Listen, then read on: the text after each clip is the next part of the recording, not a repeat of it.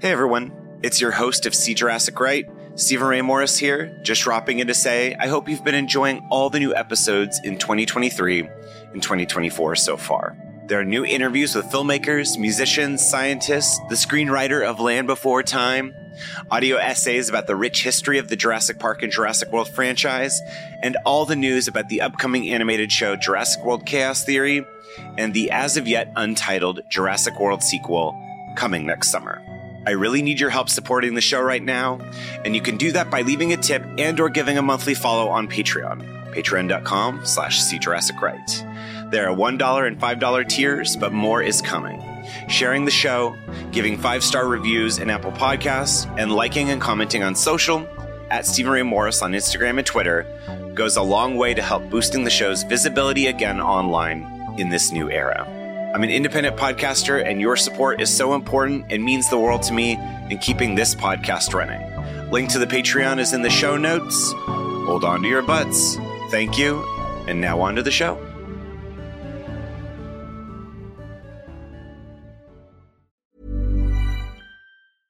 I'm Sandra, and I'm just the professional your small business was looking for. But you didn't hire me because you didn't use LinkedIn jobs. LinkedIn has professionals you can't find anywhere else, including those who aren't actively looking for a new job but might be open to the perfect role, like me.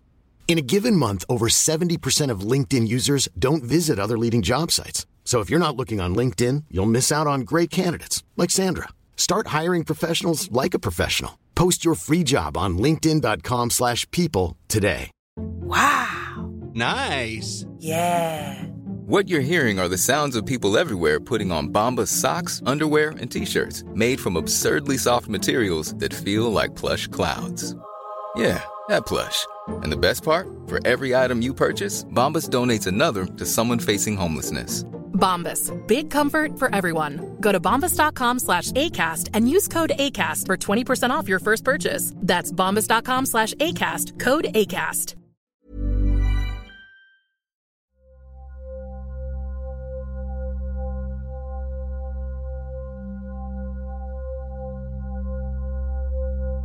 Hi, Stephen. This is Demi from Topeka, Kansas, calling in to talk about my Jurassic World experience.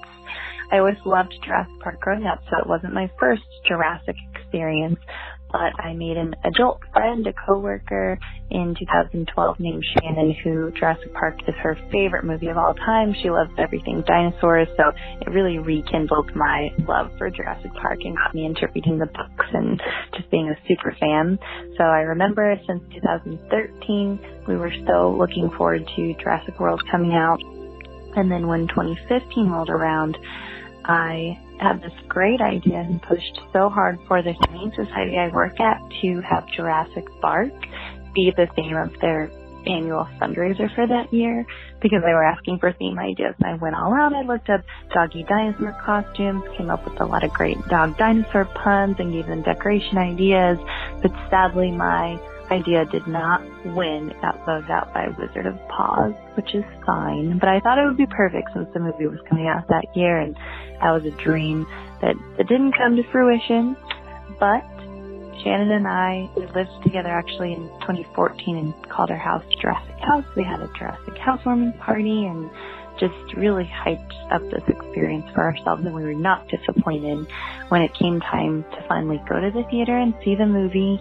I wanted to make it extra special so I dressed up like Ellie Sattler, not nearly as impressive as many of the costumes that I've seen since then, but I had my khaki shorts and my button up with the sleeves rolled up because I'm business I wasn't afraid to get dirty with some dinosaurs if needed.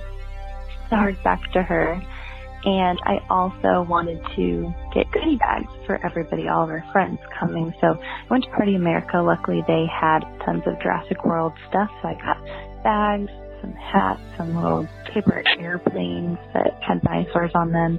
And I made a stop at Natural Grocer to get snacks, of course, to sneak into the movie theater. It just made it more memorable, memorable and, and celebratory and fun. And then the last thing that I really remember was sitting in the theater right when the movie started and getting those tingles all over my body that maybe I hadn't felt since the Harry Potter movies came out. Of just being so excited to see a dream come true, come alive on the screen. and I'm excited to feel that again this summer. So I'm really looking forward to the next movie coming out. I'll have to do something just special for my friends. Shannon lives in Arkansas now. But she's going to travel up here so we can go see the movie together. I just wanted to say stay sexy because life finds a way. I'm not sure if that makes sense, but Ian Malcolm is so sexy, so I just had to put his quote in there. It just seemed right. Thanks for listening, and Jurassic on.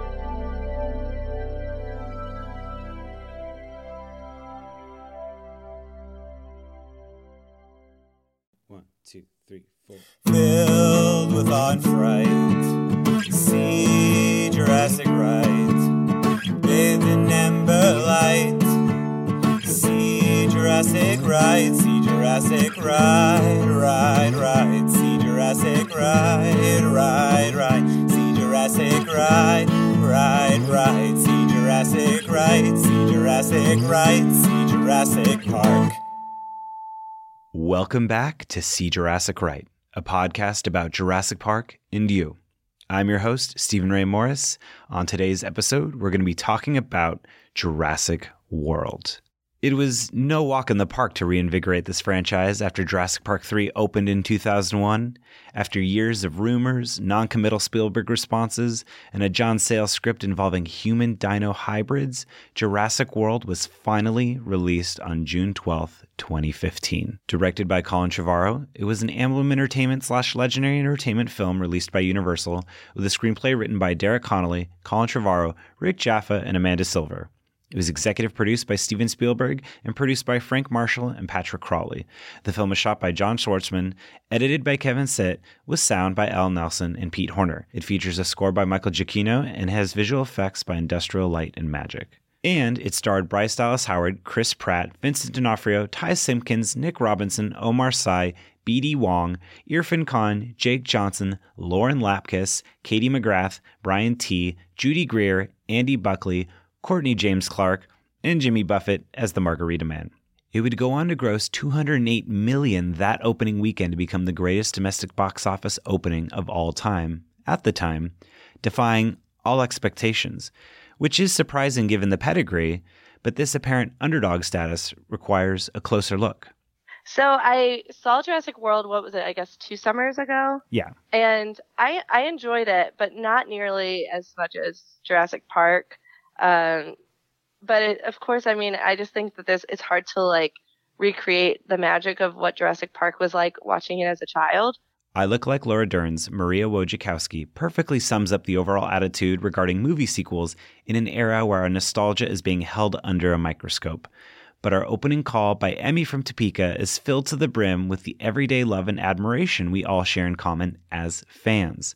The film reinvigorated my love of the franchise, and I'm thankful that it has allowed me to meet new friends, have new experiences, and make new memories. I was very honored to chat with two actors starring in Jurassic World for this episode Lauren Lapkus, who played Vivian Krill, and Courtney James Clark, who played Sarah, aka the Mosasaur announcer. Plus, writer and podcaster Lindsay K. Kaitai shares a life changing moment forever tied to the film. But first, we learn about her history with the franchise.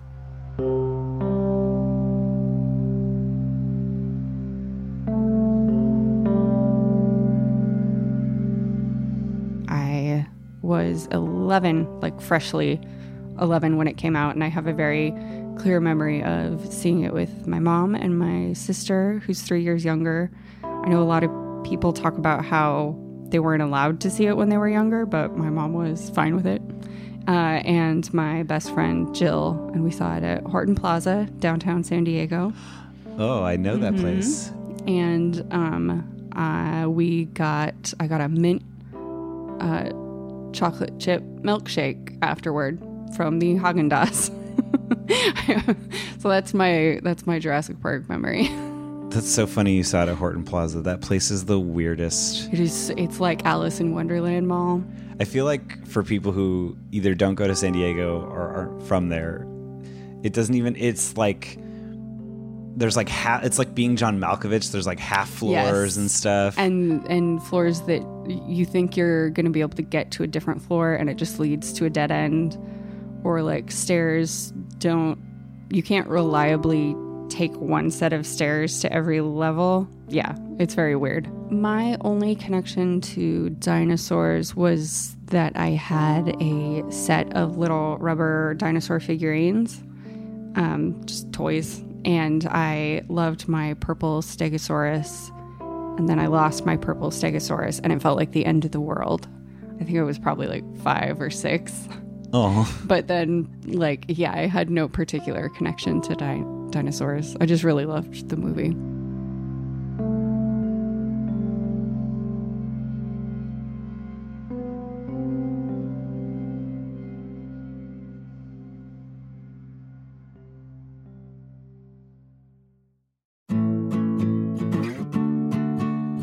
What can I say about Lauren Lapkus? She's hilarious and a supremely joyful performer, whether it's on her podcast, Special Guest, Raised by TV, or her newest one, Freedom, on stage with Wild Horses, my favorite live show in LA, or in shows like Orange is the New Black, or currently on HBO's Crashing. Amazing and gracious performer Mary Holland wrapped up the Fan Fiction Friday segment of the podcast recently and is also in Wild Horses with Lauren. She had this to say about her fellow performer. So, Lauren Lapkus is one of my best friends. She is the funniest person on the planet. I think she is uh, such a genius. And um, I remember the first time I met her, we were in this theater company called the Story Pirates, and we were, we were having this meeting. We were like all uh, attending this like teachers workshop, and were having this meeting and Lauren, I remember she like was joking around with someone and she did like this character voice. And I remember I it was like nothing I'd ever witnessed before. I was like, this girl is so incredibly like sharp and specific and I was uh, attracted to her physically immediately. Uh, no, I, I was like instantly drawn to her. She she really captivated me, and um, we had a very fast friendship, and like have been so close ever since. And I I think she's just one of the best comedic gifts that this world has ever been given. Her character of Vivian in Jurassic World plays the perfect foil to Jake Johnson's Lowery. Vivian likes dinosaurs, but this is still a job. She gets the best line in the film, hands down. Courtney James Clark is a firecracker, a very talented actor and performer that played Sarah, aka the Mosasaur announcer, who reined in the giant marine reptile featured prominently in the film. She lends a spark to this role, imbuing a vital bit of naturalism in her brief on screen appearance. She's become a fan favorite. Not only do I chat with Lauren and Courtney about their Jurassic origin stories, but they dive into the audition process, being part of the big blockbuster machine, and the ways the film has affected their own lives amongst their time with the ancient Leviathans.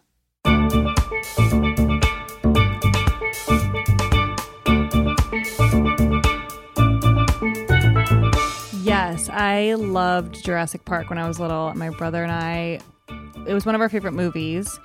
And we had the soundtrack. So, like, we were part of, like, uh, do you remember the Columbia Records thing where you would, like, get a bunch of CDs for a penny? So, Yeah, you would you just it it was like a scam, right? Like you would forget to pay and they just keep sending it to you. yes, I don't know how that business model worked at all because we got so many CDs and I don't think my parents ever had to pay for them.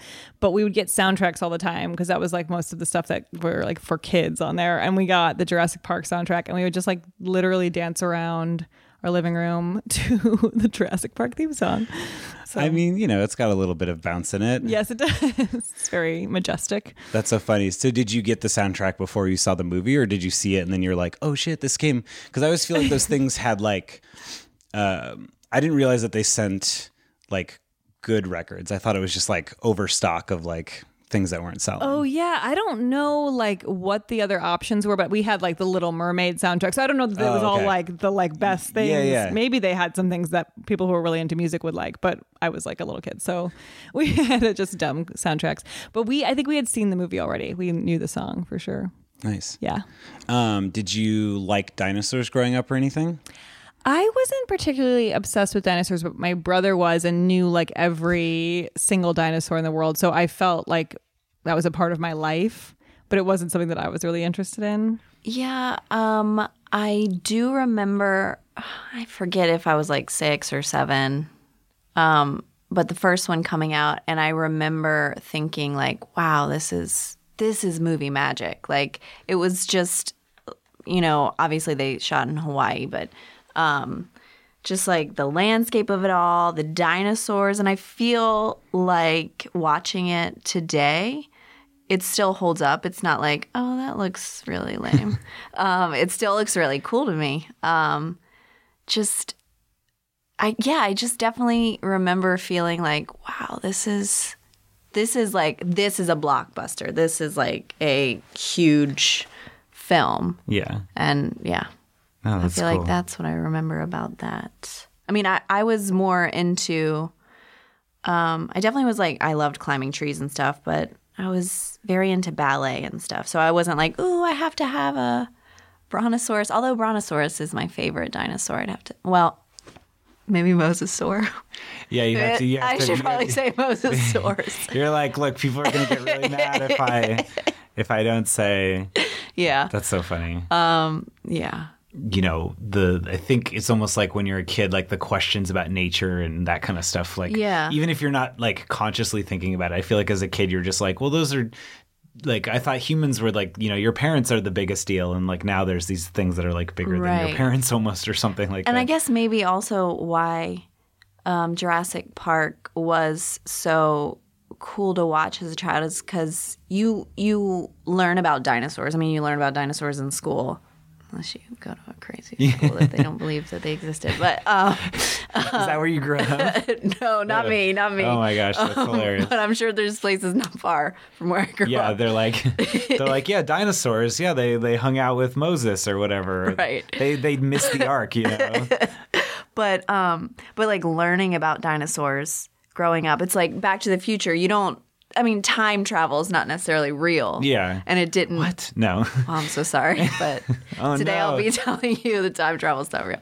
Um but or we haven't found a way yet. Um but uh but dinosaurs you know we have proof that they existed. Um and so to actually finally like see that moving and the sounds and like uh, um next to a tiny human, you know, it- Yeah. it, was yeah, that was really cool. So that's probably why I can't think of th- why like Back to the Future or something doesn't really like stick in my mind. Yeah, no, same thing. I mean, I, f- I always feel like too, when you're growing up, you kind of have, like you have room for only a handful of things to be interested in, you know? Yeah. And so it's like some things stick and some things don't. Yeah. Like, I think, I mean, that was Jurassic Park for me. And then uh, basically that's it. Yeah.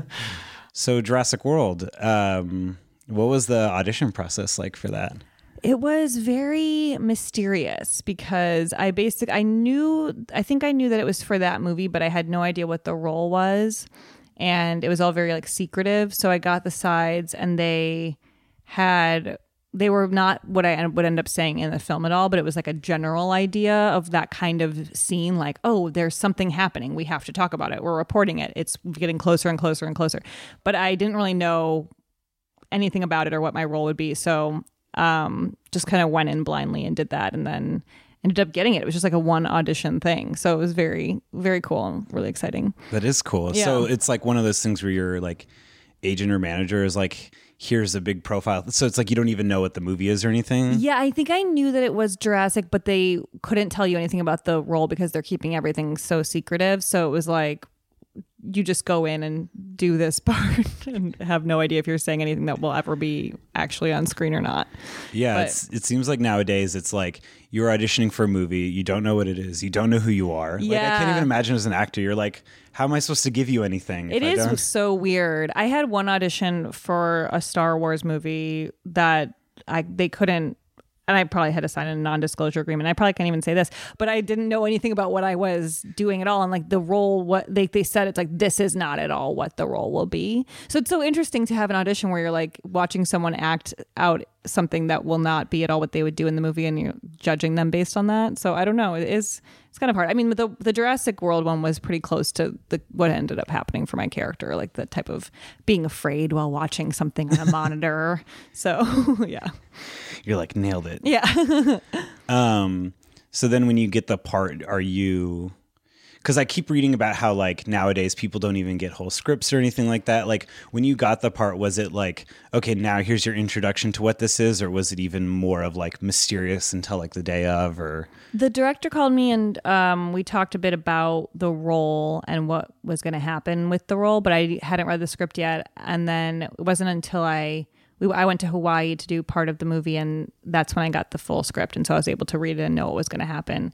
Um, and the first scene I shot was watching Irfan Khan's character like take off in the helicopter, and so like my first day on this movie was like in Hawaii on a helipad like in the most beautiful area in the world, like what, like pretending to watch some. Actually, no, they had a real helicopter.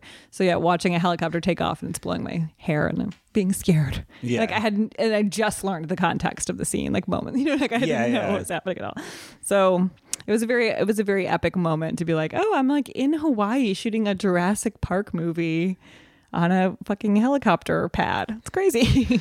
I didn't know I was auditioning for it. I had like a really busy day and I had an audition come in and it was for a basketball movie and it uh, I it, it was like talking about how this big storm was coming and you had to prepare like you you worked for the team the basketball team and you had to let the um audience like would you call it the, no you wouldn't call it audience you The call it crowd, thank or- you yeah the crowd not the basketball audience the basketball crowd. Yes, nice play.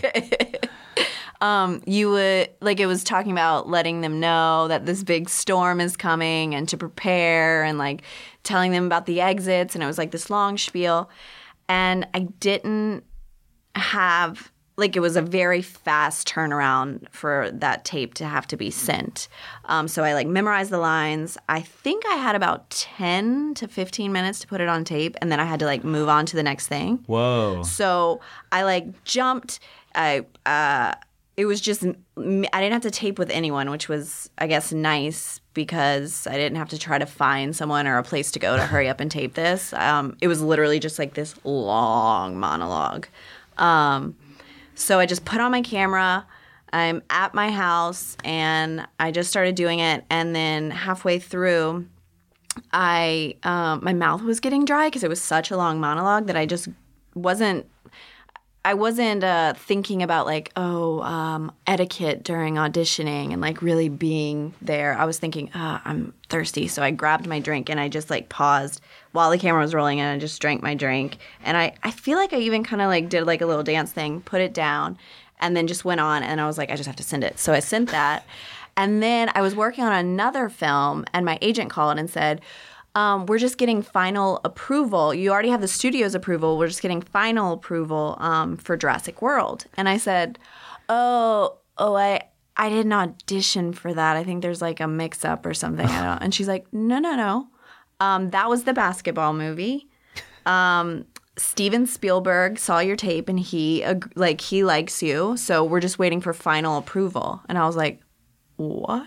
And I happened to be at my parents' house when I found this out. And I like, I, I was on the treadmill at my parents' house and I put the phone down and I walked in. I was like, so um, I'm just waiting on final approval for Jurassic World.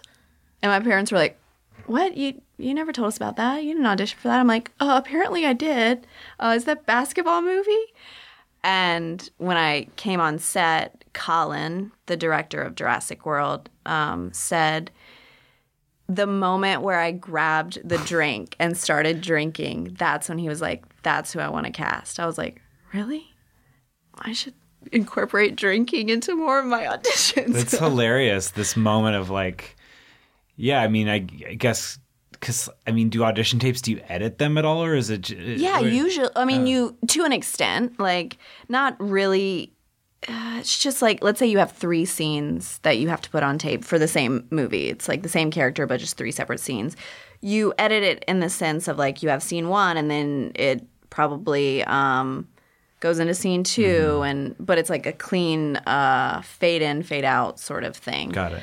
Um, but that's like kind of all the editing that you do. Yeah. But I was thinking like, okay, so I need to add in more physical, maybe like, yeah, just always have a drink near me. I'm just every scene for every movie. I'm just like, Just more off see the how cuff, it works. you know? Yeah, just see if it works. You're like, have somebody come distract me, have a pet, walk into the room, just allowing for these moments of like realist, realist, like realism or Right. whatever. That's what he was saying. He was like, I just felt like it was really real, and I felt like you were capturing what I wanted of like somebody that has important information to get out, but they are also kind of bored with it. yeah.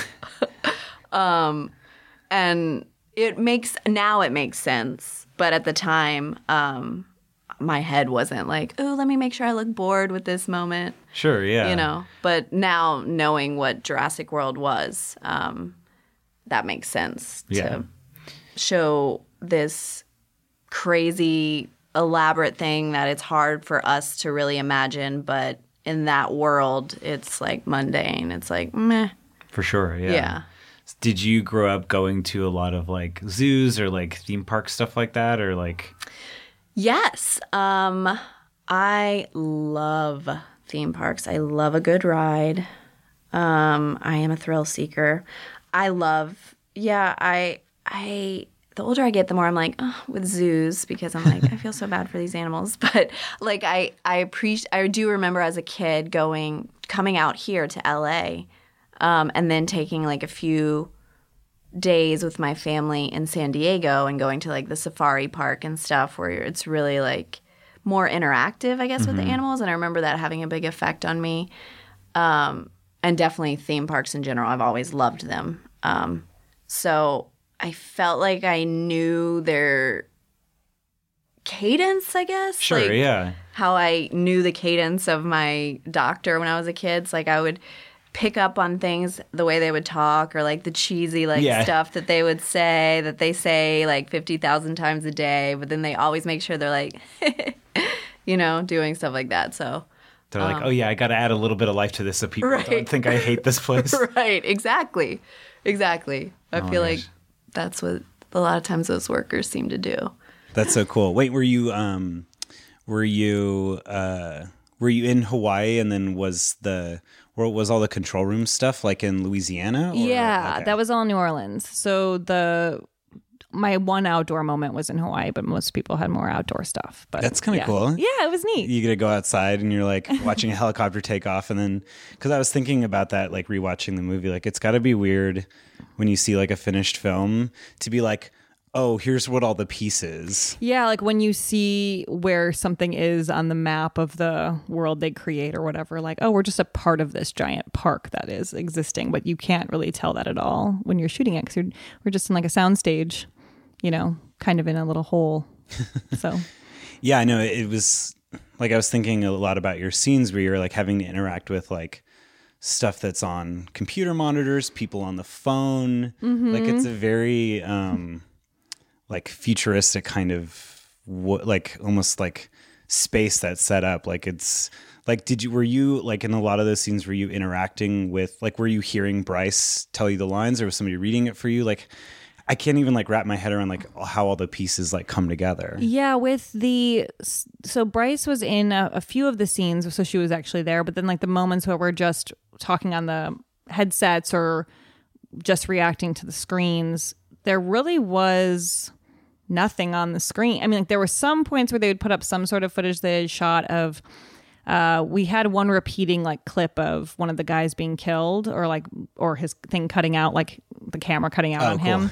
So we knew he was about to be killed. Um, but really it was mostly just imagining all of it which is it's i mean i really give a lot of credit to people who like work in those movies where like it's they're just interacting with cgi'd characters because I, I do not know how people can do it like having full-on emotional reactions to nothing it is very difficult I mean, like I was just imagining like my family like dying, like trying to be like, Yeah. what? Because I'm looking at a blank wall basically, but I have to be like terrified.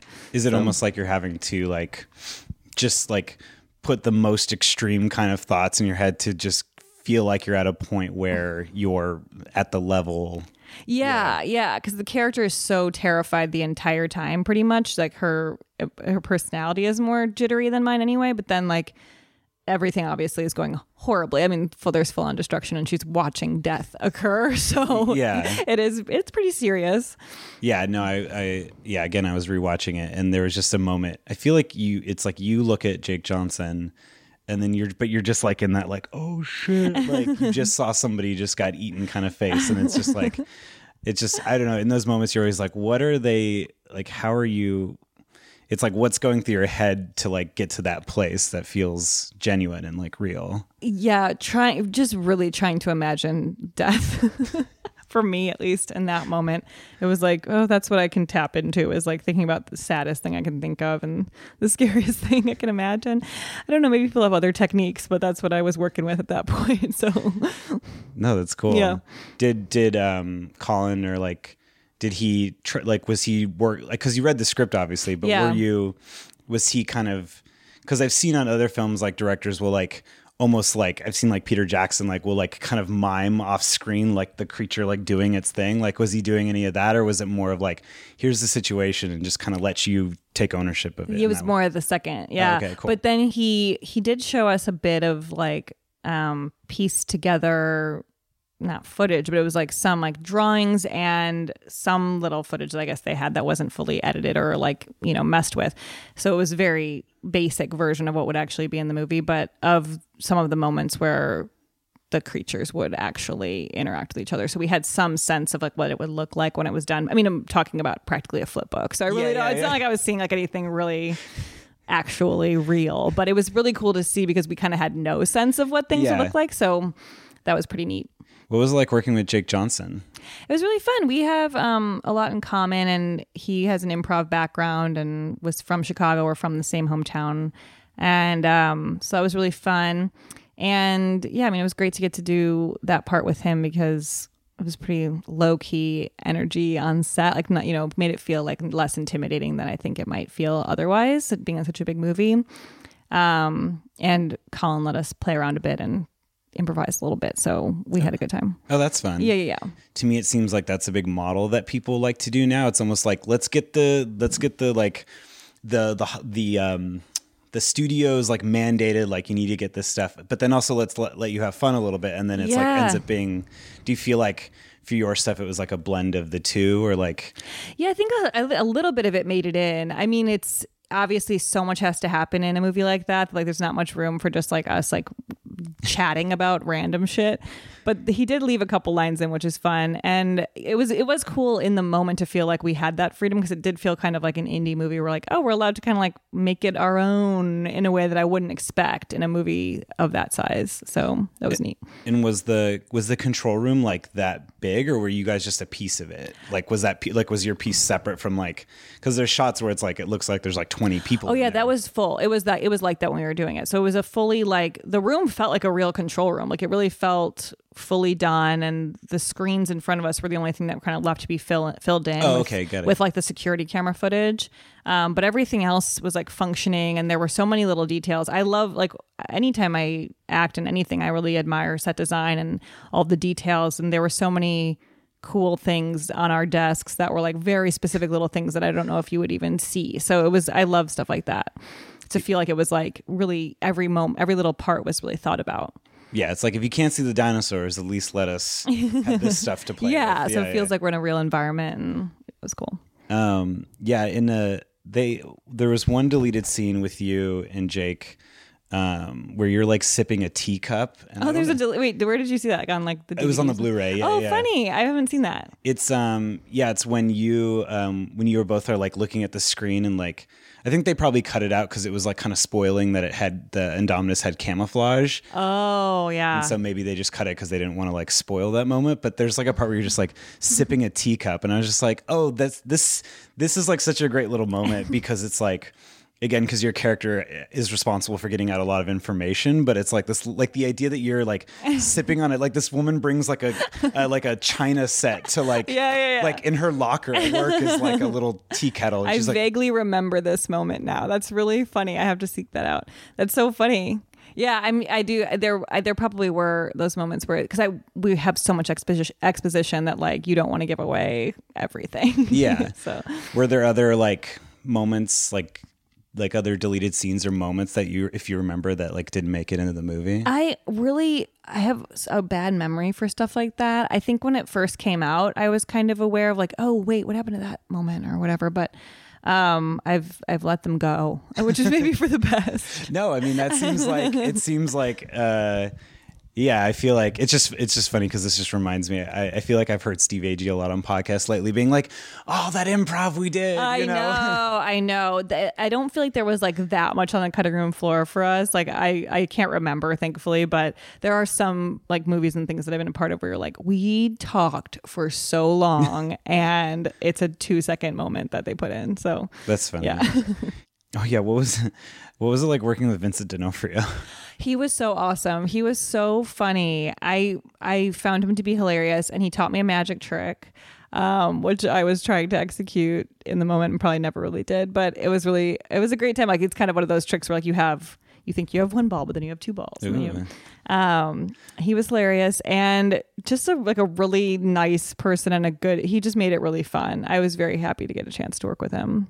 That's cool. Yeah. because you're just like well imagine for for you because you were basically in one location it was just like because that that control room is just like a hub for characters to kind of walk in yeah. of. yeah. So i mean uh, he was great. Everyone really was so nice to work with and bryce was really sweet and and very welcoming. Everyone made me feel good. So i was very thankful for the experience. There are some sets where people are kind of cold so it was really nice. What was oh yeah. Well just circling back to the beginning what was it like working with irfan khan it was great. He was so nice, and he's somebody who I've seen obviously in a million things, and so I was kind of intimidated by him. He's got he's a very like serious seeming person, but he's very warm and chatty and a nice guy. And um, my family was really thrilled that I got to work with him because he's just one of those actors that you just admire in everything that he does.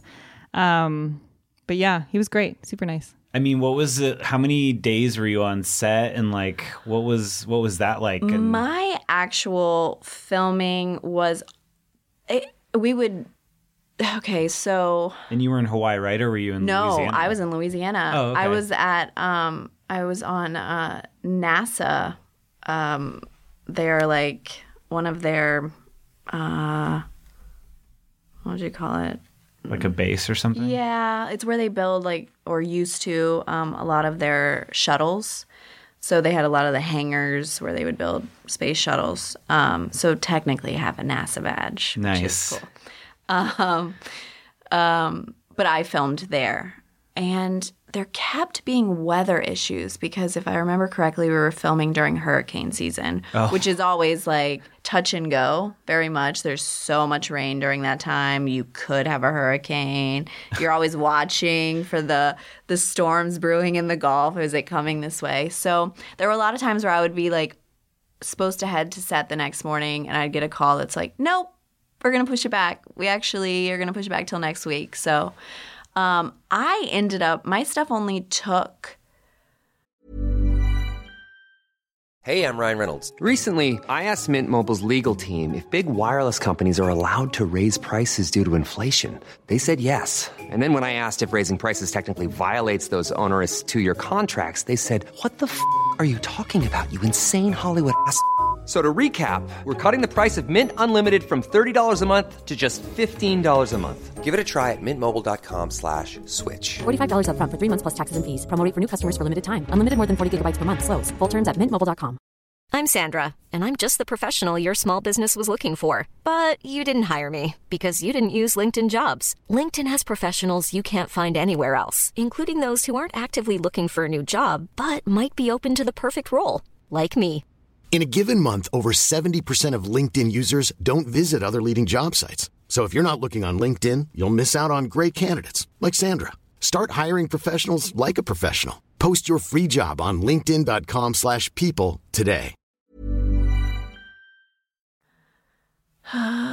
technically, I guess, like a full day to film it, but I mm-hmm. had to go for like a, a makeup, hair testing because it was such like a big project. They wanted to make sure I didn't look like a ragamuffin, I guess.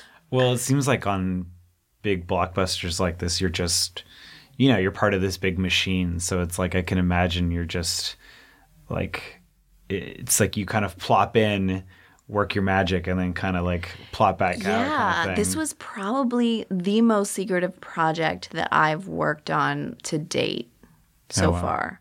Um, just even when I was um, in wardrobe, like they were trying different options of what I was going to be wearing. Uh, that was like somebody would like follow me to the dressing room and like stand right outside to make sure they didn't hear like like me taking like a picture of myself or like calling someone or something like that. And it's like as soon as I would come out of the dressing room, they would take it and we'd move on to the next thing, and then they would wait out there. And usually it's more like relaxed and there's a lot of like different things going on at that time so they're like uh yeah that looks good but this was like more like regimented because they just didn't want anything coming out and like if if stuff was shown to me while I was filming, it was like shown to me inside of a tent. Like we couldn't even be out just in case an extra would see it and maybe probably like snap a picture.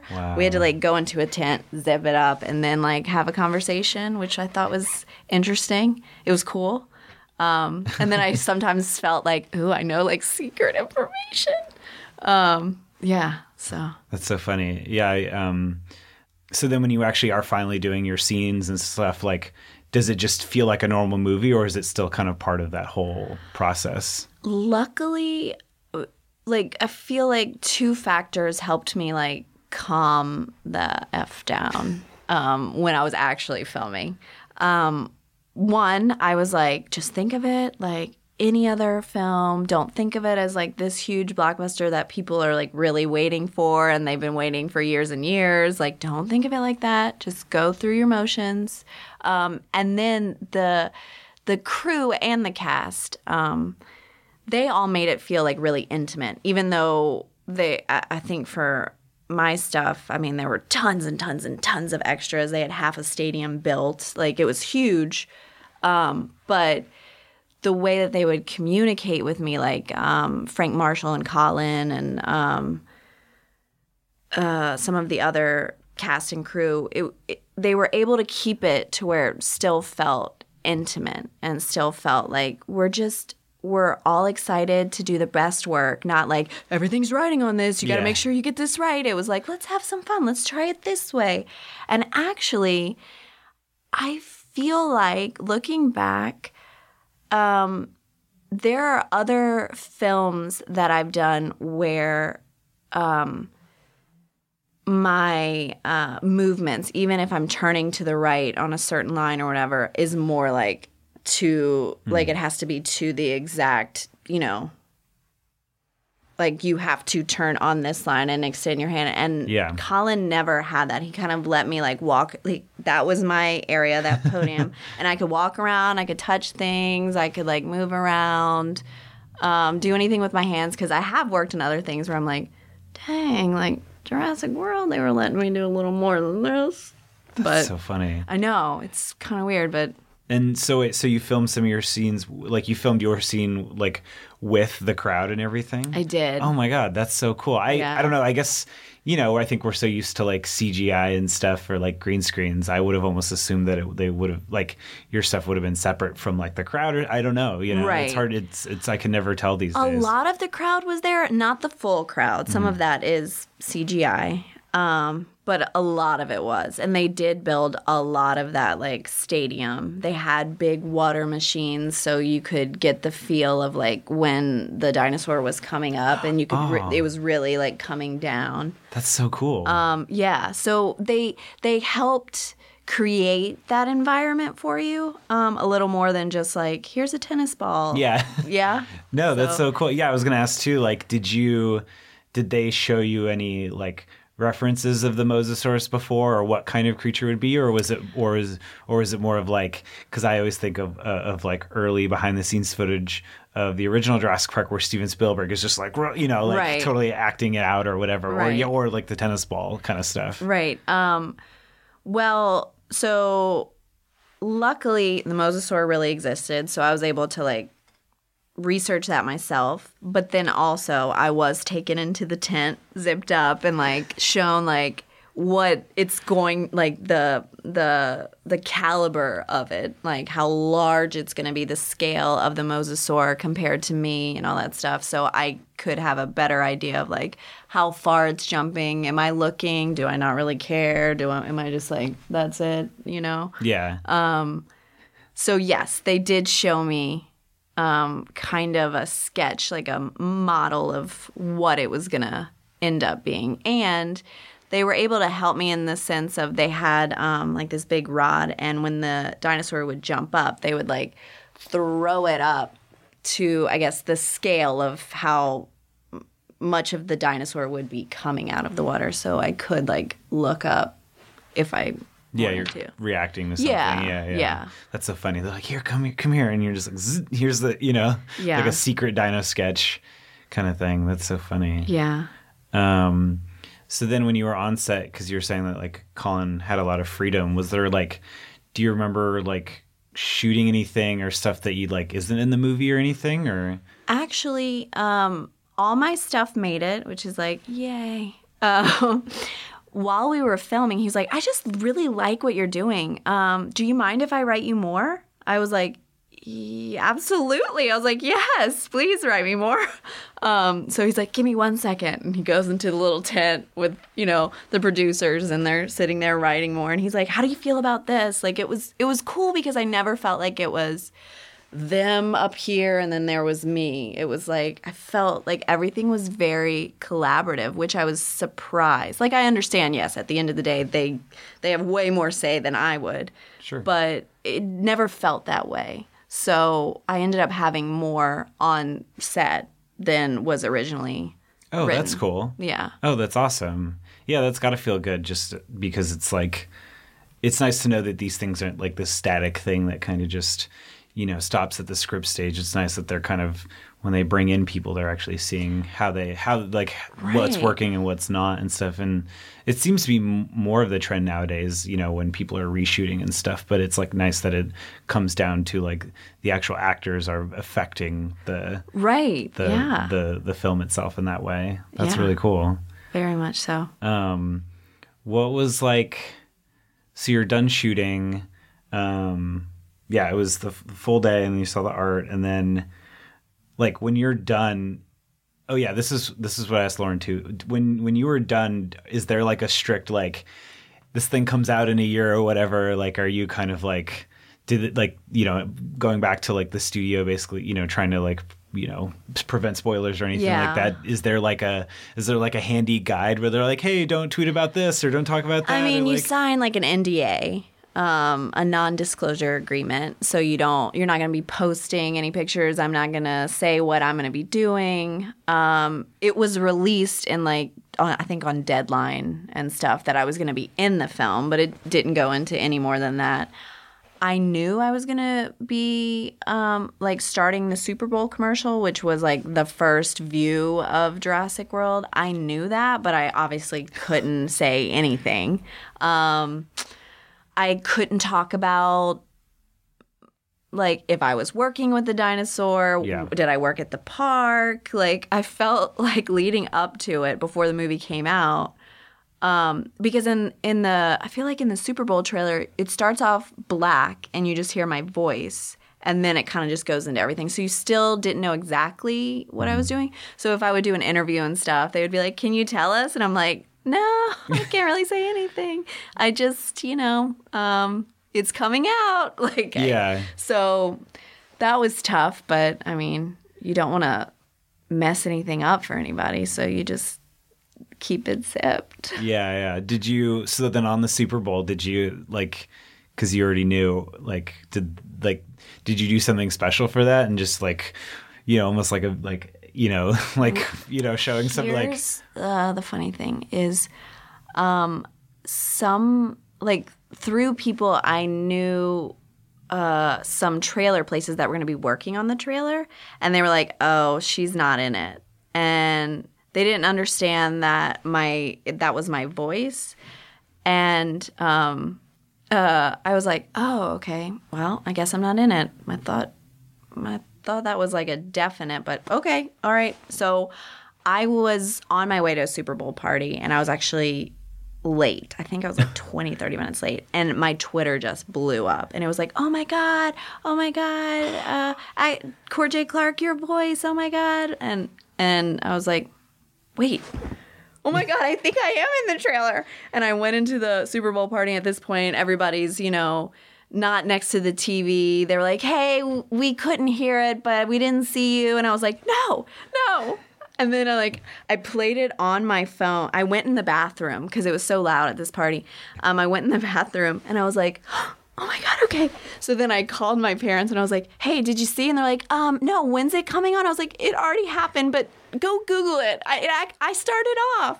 And so that was a surprise because Oh I thought I had it, then I thought I didn't, and then I found out through Twitter, through the fans, that I did. So it's because of the fans that I found out because otherwise I don't know if I would have found out. I feel like everybody, all my friends kind of missed it and Yeah, my yeah. family missed it. So maybe to this day I still wouldn't know if it wasn't for the tweets I got. Oh my gosh. Unless I Googled it myself. Yeah, yeah, Which yeah. I'm sure I would have. And I would have been like, what? That is me. yeah, that's so crazy. That's funny. You're just because yeah, it it does seem like that thing of like again with blockbusters, things are always shifting, and because it's from such a high level, it's like Right. you know even just from movie dates getting. I mean, all of Jurassic World got pushed back like six months or a year or something originally. Yeah. because it was going to film like in 2014 or something, and then they decided to give the movie more money and stuff and all Yeah. that. But so it's just kind of crazy that you're like, oh man, I was like almost there. I know. I was like, man, I could, you know, finally people would believe me when I, you know, said I was in this movie, but I guess not. But then it turned right back around. So, That's so great. yeah. speaking of my brother and our connection to the movie, like I was able to bring him to the premiere, and Oh, it was really really fun to get to like have that moment with him. He's in real estate, so it's not like his background to like you know be at a, a premiere of a movie or anything, and it was a very like huge premiere, and we got to go together and sit there and watch the movie, and it was it was really exciting to share that with him. That's awesome. So Yeah. the, so that that premiere that was in LA, right? Yeah. That's awesome. Yeah. So like I always wonder for like these big blockbusters like as they're leading up like for you like what was it like cuz this is, you know, part of this big franchise and stuff. Is there anything like does it feel any different than like when a normal movie comes out or a TV show or or is there or is there something like does the studio or anything do they like I don't know. Do they make you do anything? I don't know. It's just like because Yeah. it feels like there has to be like some secrecy and like spoilers and stuff. And Yeah, we weren't allowed to talk about it for a while, and then my my part um like was just big enough to warrant me like being at the premiere and doing all the things like having little interviews and stuff. So it was fun to be a part of that. It was definitely the biggest movie i'd ever been a part of and that was pretty huge for me to feel like oh like i'm in this movie. That's insane. And like being there with my brother it, it made it even more surreal to be like yeah i don't know either what's going on. Like this is so crazy. And the premiere itself was definitely the biggest premiere i've ever been to like with just a very winding long red carpet of interviews and like kind of a spiral that was like just going on forever of people interviewing people which was it's yeah it was a huge event. So it was really cool. That's cool. And then I imagine seeing the finished film is probably nice in the sense that you actually get to see like how all the pieces add up and everything. Yeah, and I I when I mentioned I have kind of a bad memory. I like can easily forget how movies end, even movies that I'm a part of. So watching it for the first time, I had not read the script in like over a year, I think, since we were doing it. So I kind of like didn't really remember the, and I'm not in the ending of the movie, uh, where there's the huge showdown between the dinosaurs and stuff. So like watching that, I was like actually on the edge of my seat, like, oh, I forget what happened. That's amazing. so dumb. Um, well, I was going to say, speaking of the ending, I mean, I feel like you know your your last scene is like one of the most memorable moments in the movie, Oh, and thanks. it definitely gets the biggest laugh like every time because I I saw it in theaters like five times.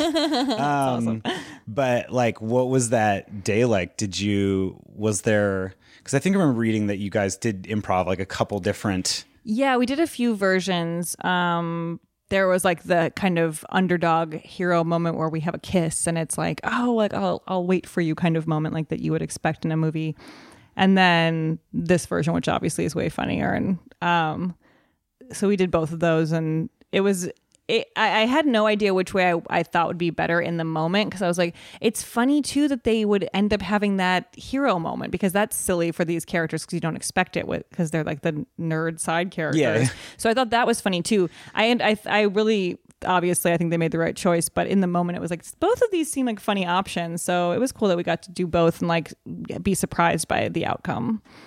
Yeah, do you think that that like as an actor does that knowing that filmmakers almost like just want options, does that change how you perform at all or anything or It's interesting, like with that movie specifically, thinking that it's such a big movie. And to in my mind, I would think that all of that stuff is so planned out and decided that it was it was surprising to me that we could do two versions and not know which one they would go with. but I think it's really cool when uh, like in terms of editing, like things that I've been a part of where I'm like, oh, I wish that I had another option there. So like you could make this moment something else. Like I, I've definitely seen that in things that I've done where I'm like, oh, I would have liked to have done that differently because to see when you see how it kind of all comes together. Um, so it's cool to have something like such a wide range of options in that moment and to see what they ended up picking was really exciting. That's cool. Yeah. Yeah, I imagine it maybe even might make you take more risks because you're just like, well, I if I don't do if we do don't do this version, then we can do it this way. and- Yeah, yeah, yeah. And you I feel like I hear about actors like like old famous actors where it's like and everything he did was di- completely different every time and it's like how i don't know how that's possible but inspiring and it is it does make you think about that for sure but we'll see if i ever do it i don't know yeah, yeah, yeah, yeah. Every take is perfect. Um, What was the premiere like? Oh my! God when you finally got to be like, I "Hey, know. uh, you can finally see me," like you know. Yeah. Well, um, I know that day leading up to that premiere, which was that evening, I could barely eat. I was a huge ball of nerves, and I kept just like getting like, oh, I'm so nervous. I'm so nervous. I'm so nervous. I'm so nervous. Um, and that's just how I am. I just get very nervous to go on a carpet. Um, but I was like, you just gotta fake it till you make it. You just gotta fake it till you make it that you have this confidence out on this carpet. Because I also feel like sometimes it can be hard as a woman, like what you're gonna be wearing and your poses and all that stuff. So it's like, you know, I just had so much chatter in my head. Um, but it, it's like a almost a full day process. You know, you like you're making sure your outfit's all together. You're going getting your hair done, your makeup done, your nails are on point, your jewelry, all this stuff. Um, and I was in the car on the way, and the car dropped me off um, at the wrong spot. Oh no! And I was like, and the car like went away, and I was like, oh, okay. And so I was like running through the fans, like, um, I ducked into a place because I was at Hollywood and Highland. Um, just kind of collected my thoughts, then like went back out and went onto the carpet, and it really, as soon as I got onto the carpet, I feel like all my nerves went away because the whole thing was magical. It was kind of misty and like rainy that day a little bit and foggy. And then they had the vines everywhere and they were blaring the Jurassic um, theme song through like all of Hollywood and Highland. And uh, the carpet wasn't just like, you know, um, left to right. It was like a circular, like rotunda of a carpet. It was huge. Um, and as I'm making my way down the carpet, um, doing my poses, um, I could hear fans that I had connected with on social media. They were there and they were saying my name. And I would like look up and I would notice, like, wait, I know you from Instagram. And it was just, it was like, I, all those nerves went away. And so it just was cool to be like, oh my God, these people that I've been talking with for months they're they're rooting for me. They don't want me to be, you know, they don't Yeah. want me to fail. So then all of a sudden I just everything was fine. Um and then getting to watch the film in the same, you know, theater that they do the Oscars was like, oh, this is pretty cool. And then the after party to walk in and there's like the the park is built. It's they have the huge Jurassic Park gates, like huge waterfalls, dinosaurs, props from the movie. Um, at the time, VR was like brand brand new, and they had VR, and you could like play with um, a dinosaur and feed it, which I had fun doing.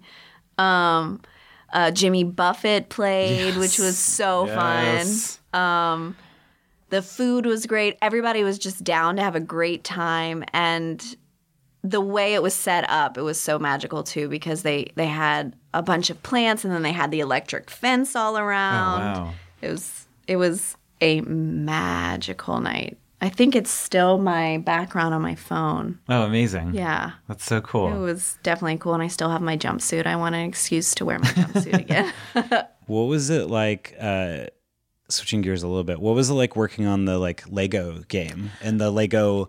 And I noticed that the Lego movie too. Yeah. There's the little Indominus Lego movie. Yes, it was very lucky um, that they threw my character in there. Because I I think I have in the game. I'm like I have like one line or something, and so I went and like recorded this random line. Um, but you can but you can play as me, Yeah, yeah, game, which is really cute. And my my mom uh, just retired, but she was a teacher, and her kids would actually like had told her they played me in the game and stuff. So I didn't even know you could do that until I heard it through one of these kids.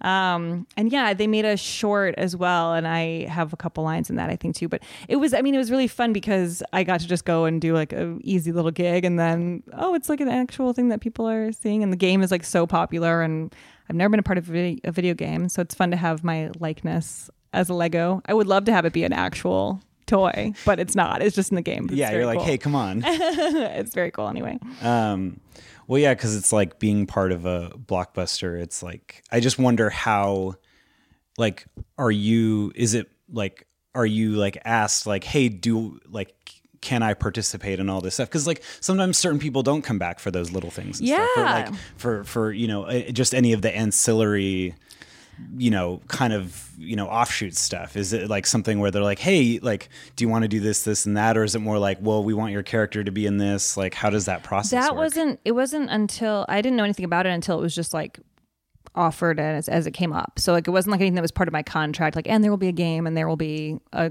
cartoon or whatever it was just like oh will you do this and come and do these lines and whatever and i was like of course so yeah it just was an extra bonus moment Um, and I was going to say, speaking of fans, it, it feels like you have a really good relationship with the community. I can't think of a single time in the Jurassic community. That's what I'll call them. Um, They love it. the Jurassic heads. Um, no one's ever been mean. Like they're all super kind and they're fun and there doesn't seem to be any ego and it's fun to just be able to have conversations and really connect with people that enjoy this as much as I enjoyed making it, you know, and, and being a part of it. It's it's really nice to be able to connect to them. So I have not had a bad experience at all. No, that's which awesome. I was expecting somebody to make some comment at some point, but fingers crossed nobody Yeah. has. I mean, it's it's it's been cool because it's like there's like fan art and like there, I saw somebody designed an action figure of you, like a like a concept art of that and stuff. Like it's just yeah. I, and then um, I saw that that Mosasaurus action figure Instagram thing. Oh, The- yeah. yeah, yeah, which I thought was like really cool. I love that people have latched on to to your character. Like like we all would want to be that person who gets to like hang out with this like amazing Yeah. creature all day kind of thing. Yeah, it has really been awesome. I mean, the amount of like fan mail or fan art that I have that I have hanging up at my house, like it's some of it's kind of funny because like somebody will come over and on one of my walls it's just like all these like different pictures of me. And I'm like, if I had a bigger place, I would put this in my office. This wouldn't just necessarily be out for like everyone to always think like, oh, I just have a wall catered to myself.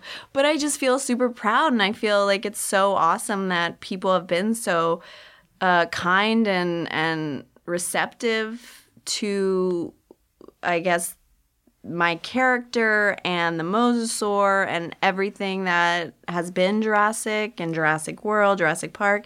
And I, I want to display all my fun stuff. I have cute little figurines. I have mosasaur teeth. The other day I was going through some stuff and I was like, ah, those are mosasaur teeth. I, ah, I can't get rid of those. So, like, the amount of dinosaur stuff I have is kind of funny to me. Oh, that's awesome. Yeah. Are you a little disappointed that you didn't get a like get eaten by a dinosaur or anything like that? Yes, I am, especially knowing that I'm not in the next one. I'm like, I wish I could have died. It would have been so awesome. Um, and yeah, just I mean, I think those death moments are so amazing and they're so absurd. Like j- getting eaten by a dinosaur is so ridiculous. I don't know that I'll ever have the opportunity for that to happen to me again. So I am sad that I didn't get killed by one. I mean, you know, uh, I mean, I, I don't know if you're looking forward to Fallen Kingdom or not, but maybe there's room for Vivian to come back at some point because they've Yeah. probably got a planned a million of these that are gonna. I mean, I'd be thrilled. So if anyone's listening and wants to have her back, I'm in. do you think that your character survived, or do you think that she was also eaten by the mosasaur? No, I think she survived. She knew what was up. She she knew what to do. Yeah, I think I think she survived. I don't think the mosasaur would turn on her. Um, so she didn't get eaten, but I think she maybe maybe the day that everything went to hell in a handbasket, maybe uh, she called in sick that day anyway because she needed a day to herself because she was bored with her job. Yeah. you know, and it all worked out. And so Yeah, she's yeah. like still alive. Yeah. I mean, again, Blue didn't turn on, you know, Chris Pratt's character, so Right. why would why would the mosasaur turn on Sarah? Right, exactly. I But yeah, I'd like to think that she's alive. Um, I love that. Um, are you excited for the next movie, Fallen I am. Kingdom? I am excited. Yeah. Is it interesting being like now being like back on the other side as like because I always like for me like it's it's fun to like work on something that I really like, but also like still be a fan of it too, and like Yeah. I don't know, kind of that like interplay between that. Yeah, it is cool. It is interesting and it's fun to watch some of the stuff come out and it's fun to see the fan theories and um you know, fan art towards Fallen Kingdom and Lego things and all, you know, the toys and and everything like that. It's really yeah, it is exciting. That's awesome. And I wonder if yeah, and I wonder if it'll be like the same at Hollywood and Highland and everything again. I assume. Yeah. You're like, I think there's room for the mosasaur announcer. I think I think she can. I can bring back that jumpsuit. Yeah, exactly. What was meeting Jeff Goldblum like? Oh gosh, I got to meet him at a San Francisco a comedy festival. I can't think of what it was. Outside Lands, um, a music festival where I did a comedy show, and he was there, and I was like, I have to go talk to him because he's obviously I have to go talk to him for many reasons. And I did, and I was like, Oh, I'm in Jurassic World, and he was like, You are oh like he had no idea who I was or what I was talking about. It was really great. And then we took a picture and he was so like he's so energetic and crazy. Like uh, he pulled me and my friends into the picture and just like singing and talking to us and complimenting us and like just being everything you want him to be. So it was fun. It was totally I'm totally glad I talked to him. I was like that was a moment I would have regretted if I didn't go up to him. I sometimes hate like going up to people and being like, "Hey, I want to talk to you," and I. But I was like, I have a good in on this one. Yeah. Like, By the way, we're like in the same franchise. yeah, yeah, I might as well. Uh, my last question was I saw recently you went to Hawaii and it felt like a very kind of Jurassic trip. Did you go Yeah. to, did you like see anything specifically Jurassic or is it more just about kind of like Oh. the vibe of like, cause like anytime, anytime people are in Hawaii, it's like that's where my mind instantly Yeah. goes. Well, actually, I was in Costa Rica. oh, really? Yeah. Oh, hmm. But um, even more. I mean, that's also th- Jurassic that- too. Yeah, yeah. Um, but uh, they do have. It was funny. I was on a tour um to go to. They have the dry forest and then they have the rainforest, and they're right next to each other. Very different climates. Like uh, it's inhabited by different creatures. The plants are different. The sounds are different. Everything. The weather is very different.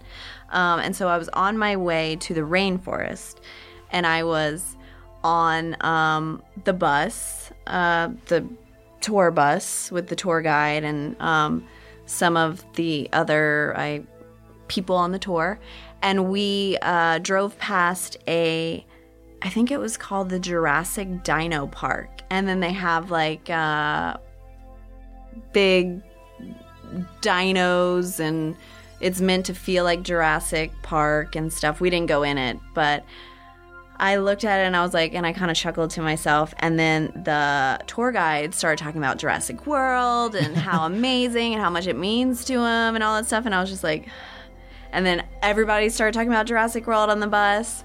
And then I was like, uh, and then I was like, no, no, shit, no, I'm not gonna say anything. I'm not gonna say anything.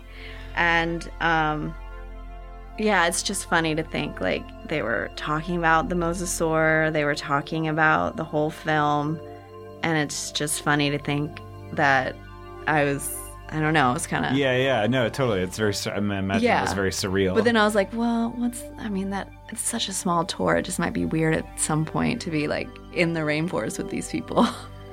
After I'm like, oh yeah, um, what do you? What did you think of the mosasaur announcer? Her name is Sarah. exactly. You They would have been like, oh, what's with this girl? so I just kept my mouth shut. That's hilarious.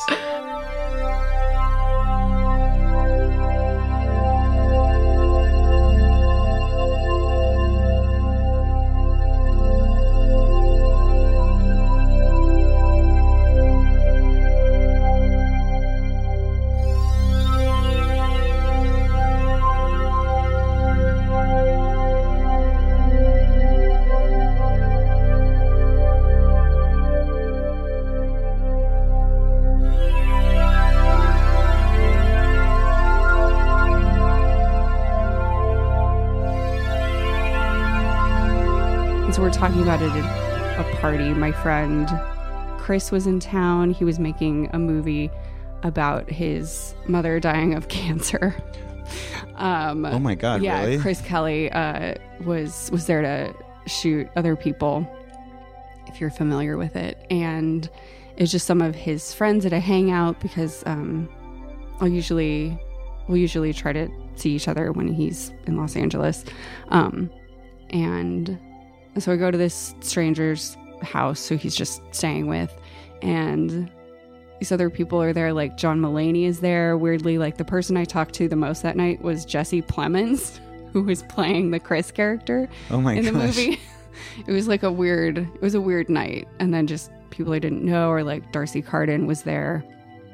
Um, she plays Janet on The Good Place, um, who I'd met a few times before because she and Chris are really good friends. And so the party is winding down, and some and like a bunch of people left. Like Jesse Plemons had left, John Mulaney had left, um, and it's just a small group of people. And somehow we start talking about Jurassic World, and and we're everybody's like criticizing it and i'm saying like yeah i don't think it was a good movie but i thought it was really fun i thought it was a fun movie it was fun to watch and then my boyfriend turns to me and he's, he goes i have like seven missed calls from your sister and i was like well that's not normal um my sister doesn't call my boyfriend Yeah. it's not like a thing that happens um and immediately I was like, oh, someone is dead. If my sister is trying to reach my boyfriend that urgently. And I look at my phone and I have like, I don't even remember how many missed calls from my mom and sister. And then just like a text from my mom that says, call me before you talk to Taylor, who is my sister. Oh wow. And so I go from a conversation about Jurassic World to calling my mom and immediately being like, okay, who died? Is it Aunt Karen? because she had been sick. My Aunt Karen had been really sick recently. And she says, no, sweetie, it's your dad.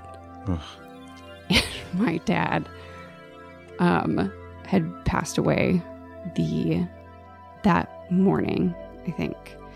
Um, this was July 1st, 2015.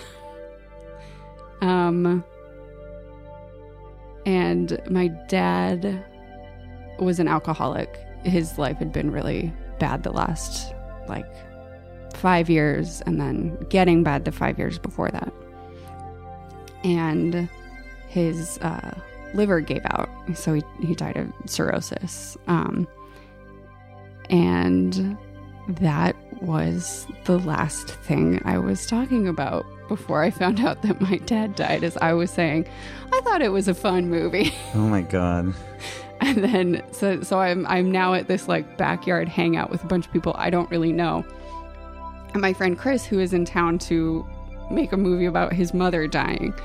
And I walk out the hallway and I'm just like having a total out of body experience. Oh, I can't even imagine. And I run into my and my my boyfriend is there and he's like, "What happened?" I said, "My dad died." And then Chris is there and I turn to Chris and I'm like, "My dad died. I have to go." And then I go into the backyard and for a d- dumb reason, I just announced to the whole backyard, "I have to go. My dad died." and I don't I was just like I this weird need for everybody to know that my dad had died. um and then D'Arcy Carden rushes over to me and gives me a big hug. And she's like, I'm so sorry. And then I am just like, okay, bye. I- Bye. And like with bad stuff, I'm always trying to make it okay. Like, this is fine. This is fine. Yeah. Everything's fine. And then with good experiences, it's like, well, this might not be fine. This Yeah. might not be fine. this might end. Yeah. Um, yeah, so now that is my strongest association with Jurassic World. So so you're telling me you haven't seen the movie since? I haven't. No, I have not I mean- seen Jurassic World since that since that first time.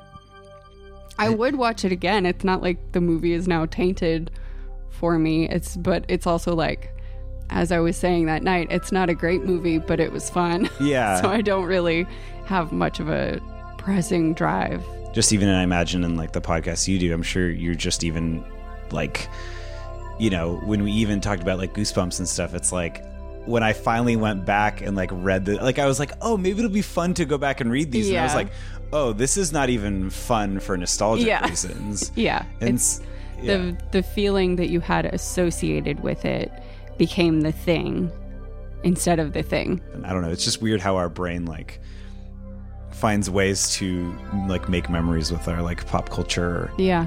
instead of like, oh, let's just talk about this. It's like now it's just there's like this whole other layer of whatever. Yeah, because it becomes such a personal relationship that people have to the thing, to the Yeah. pop culture, whatever. Yeah, and I just I'm just having this thought right now. It's like I feel like for me, at least with Jurassic Park, a big narrative around it is like it's kind of like around when my parents got divorced.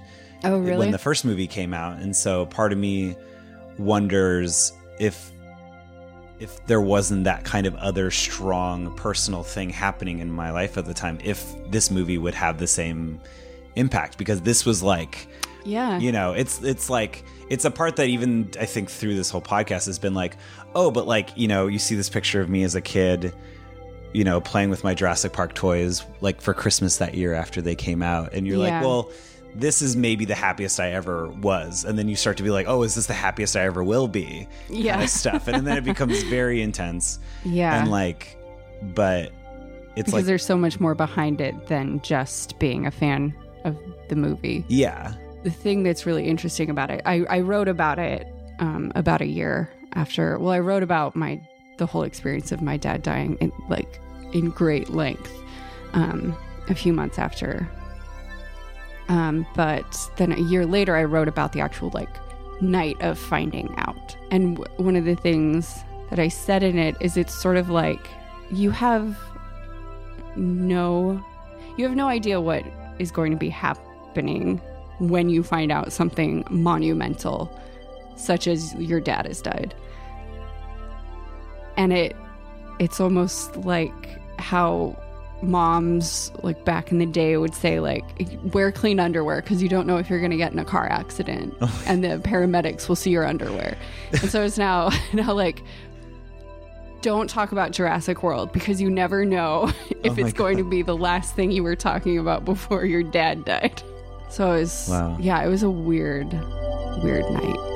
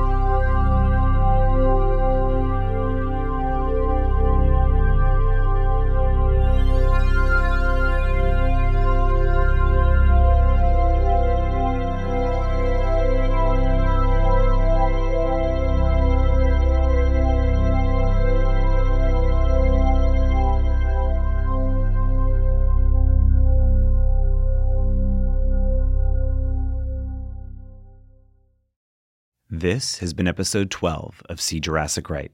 My guests on this week's episode and future episodes were Lauren Lapkus. You can follow her on Twitter at Lauren Lapkus. Courtney James Clark. You can follow her on Twitter at Court J. Clark. Lindsay K. Ty. You can follow her on Twitter at Lindsay K. Ty. Mary Holland. You can follow her on Twitter at M Holland85. And Maria Wojciechowski. You can follow her on Twitter at Ria Wajo. And follow the I Look Like Laura Dern Instagram at I Look Like Laura Dern 1. Well, episode 13 drops one month from today. Be on the lookout for a mini-sode dropping next Tuesday. I'll be playing voicemails and reading emails sent in from listeners like you. Also be on the lookout for future mini-sodes and special segments as well. And now you can support See Jurassic Right on Patreon by going to patreon.com slash See Jurassic Right and check out the See Jurassic Right Facebook group by searching See Jurassic Right Podcast on Facebook.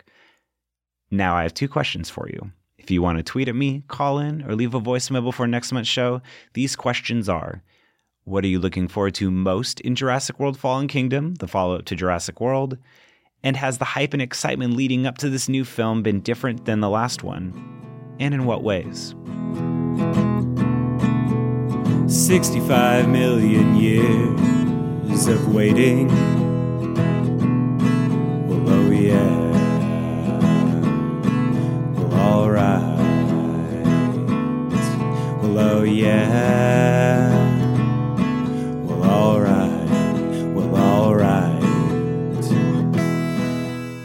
You can also interact with me in the show by following me on Twitter at Steven Ray Morris and following SJR Pod on Twitter, See Jurassic Right on Instagram, See Jurassic Right on Facebook, or you can send me an email at seejurassicright at gmail.com.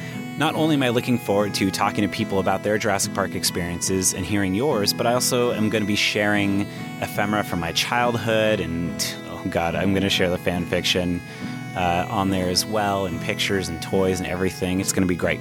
And I wanted to thank Caitlin Thompson and Tim Ruggery at ACAST, Molly McAleer, Heather Mason, Stephanie Cook, Sarah Iyer, and you. See Jurassic Right is an ACAST podcast. Check out the show on their mobile app, and thank you for listening. Until next time.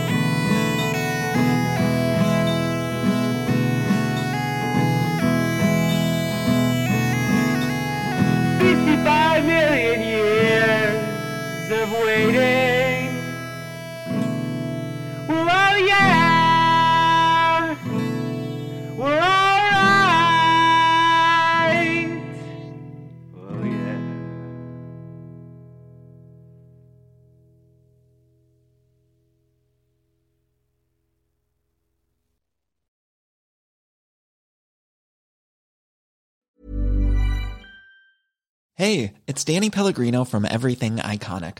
Ready to upgrade your style game without blowing your budget? Check out Quince. They've got all the good stuff shirts and polos, activewear, and fine leather goods, all at 50 to 80% less than other high end brands.